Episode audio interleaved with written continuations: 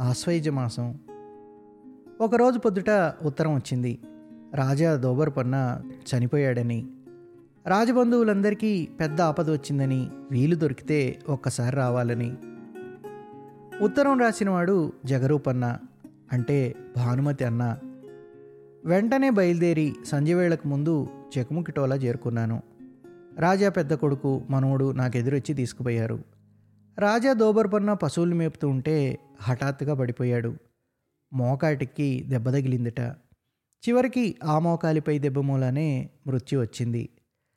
రాజా చనిపోయాడన్న కబురు తెలిసిందో లేదో సావుకారు వచ్చి ఆవులను గేదెలను స్వాధీనం చేసుకుని కూర్చున్నాడు. డబ్బు ఇవ్వనంత వరకు పశువుల్ని విడిచిపెట్టను అన్నాడు. ఆపద మీద ఆపద. ఇటు కొత్త రాజుకి రాజ్యాభిషేకం మరుసటి రోజే జరుగుతుంది. దానికి కొంత ఖర్చుంది. కానీ డబ్బేది? అదీగాక ఆవుల్ని గేదెల్ని సాహుకారు పట్టుకుపోతే రాజకుటుంబీకుల అవస్థ మరీ హీనమైపోతుంది. వీటి పాలమ్మి రాజాగారి సంసారంలో సగం ఖర్చు గడుపుతున్నారు. అది లేకపోతే ఇప్పుడు మాడి చచ్చిపోవాలి ఇంకా అంతా విని సాహుకారిని పిలిపించాను. అతని పేరు వీర్బల్ సింగ్. నేను ఏమి చెప్పినా సరే వినే ధోరణిలో లేడు. డబ్బు ముట్టకపోతే ఏమైనా సరే పశువుల్ని విడుదల చేయడు. మనిషి అట్టే మంచివాడు కాడని గ్రహించాను. భానుమతి వచ్చి ఏడవనారంభించింది ఆమెకు ప్రపితామహుడంటే పరమ అనురాగం వృద్ధుడున్నంత వరకు పర్వతంలా అందరికీ అండగా ఉన్నాడు. ఆయన కళ్ళు మూసాడో లేదో ఇంతలోకే ఇంత రభస ఇలా చెప్తూ ఉంటే ఆమెకు కన్నీరాగడం లేదు. రండి బాబు నాతో పెద్దయ్య గోరీ చూపిస్తాను పర్వతం మీద. నాకేదీ బాగుండలేదు బాబు గారు ఆయన గోరి దగ్గరే కూర్చుండిపోవాలని బుద్ధి పుడుతోంది అంది. ఆగు సాహుకారు సంగతి ఏదో కాస్త ఏర్పాటు చేయాలి ఆ తర్వాత వస్తాను అన్నాను. కానీ చివరకు సాహుకారుతో ఎలాంటి ఏర్పాటు చేయడానికి సాధ్యపడనే లేదు. మొండి రాజపుత్ర సావుకారు ఎవరు బతిమాలినా వినే రకం కాదు. కానీ ఎలాగో కాస్తంత మాట విని పశువుల్ని అక్కడే గట్టేసి ఉంచడానికి ఒప్పుకున్నాడు. అయితే ఒక్క చుక్క కూడా పాలు పెతకడానికి వీల్లేదన్నాడు. రెండు మాసాల తర్వాత డబ్బు చెల్లించడం విడిపించడం అయినాయి. ఆ సంగతి ఇప్పుడు కాదు. భానుమతి ఒంటరిగా తన ఇంటి ముందు నిలబడింది. సాయంకాలం అయింది. ఇంకా తర్వాత అయితే వెళ్ళడానికి వీలుండదు. పదండి గోరీ జుద్దురు కానీ అంది. భానుమతి ఒంటరిగా నా వెంట పర్వతంపైకి వస్తోంది అంటే అమాయకురాలైన కొండపడుచు నన్ను తన కుటుంబానికి గాఢ మిత్రునిగాను పరమ ఆత్మీయునిగాను పరిగణిస్తోందన్నమాట. ఈ కొండపడుచు అమాయకత్వం స్నేహప్రీతి చూసేసరికి నాకు ఎంతో అభిమానం కలిగింది. సాయంకాలపు నీడలు ఆ పెద్ద లోయలోకి దిగిపోయాయి. భానుమతి తడబడుతూ భీతహరిణం మాదిరి నడుస్తోంది. భానుమతి కాస్త మెల్లిగా నడు. ఇక్కడ సేఫాలి చెట్టు ఎక్కడుంది? అన్నాను.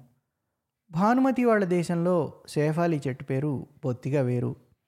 అందువల్ల అదేమిటో సరిగ్గా విసిద్ధం చేయలేకపోయాను. పర్వతం పైకెక్కుతుంటే దృష్టికి ఎంతో దూరం వరకు కనబడుతోంది.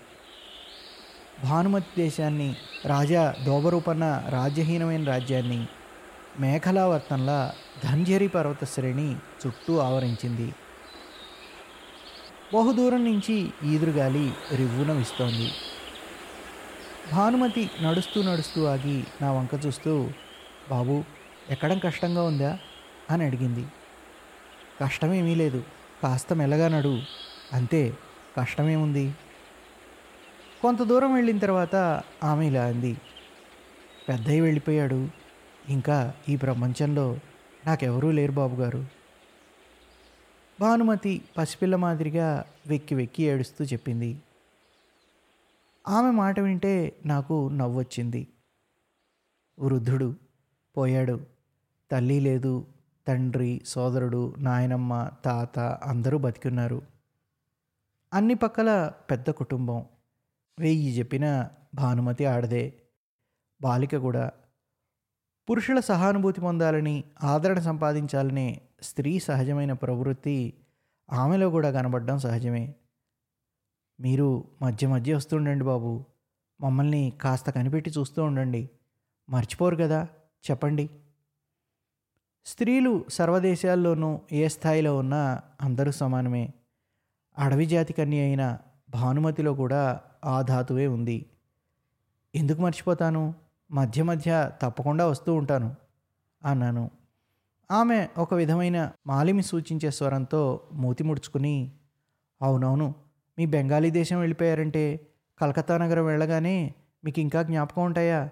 ఈ కొండలు అడవులు దేశం సంగతి అది. అని కొంచెం సేపాగి మళ్ళీ మా సంగతి నా సంగతి అని ముగించింది. స్నేహపూర్వకంగా ఇలా అన్నాను. ఎందుకని? మర్చిపోయావా భానుమతి? అద్దం అందలేదా? జ్ఞాపకం ఉందే లేదో అటువంటి ఊహ? భానుమతి ఉత్సాహంతో అందుకుంది. అబ్బా!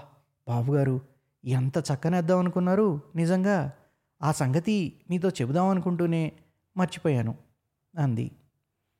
ఆ మర్రి చెట్టు కింద ఆ సమాధి స్థలం దగ్గరకు వెళ్ళి అక్కడ నిలబడేసరికి వేళ మించిపోయిందనే చెప్పాలి. దూరంలో పర్వత శ్రేణి వెనుక సూర్యుడు ఎర్రబడి వాలిపోతున్నాడు.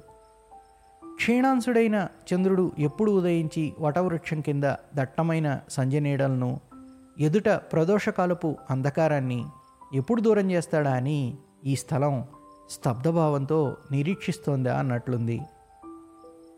భానుమతిని కొన్ని అడవి పువ్వులు కోస్తామని చెప్పాను. ఆమె ప్రపితామహుని సమాధిపై రాతిపైన ఉంచడం కోసం.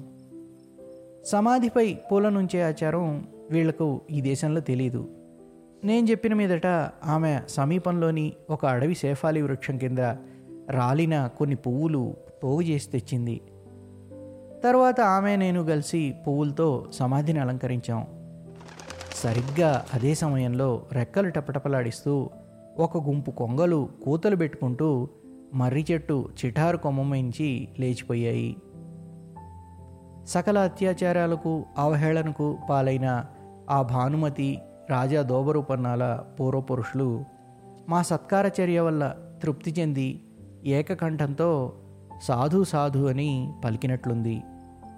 ఆర్యజాతి వంశానికి చెందిన వాడొకడు ఇదే ప్రప్రథమంగా అనార్యరాజు సమాధిని సమ్మానించినందుకు కాబోలు.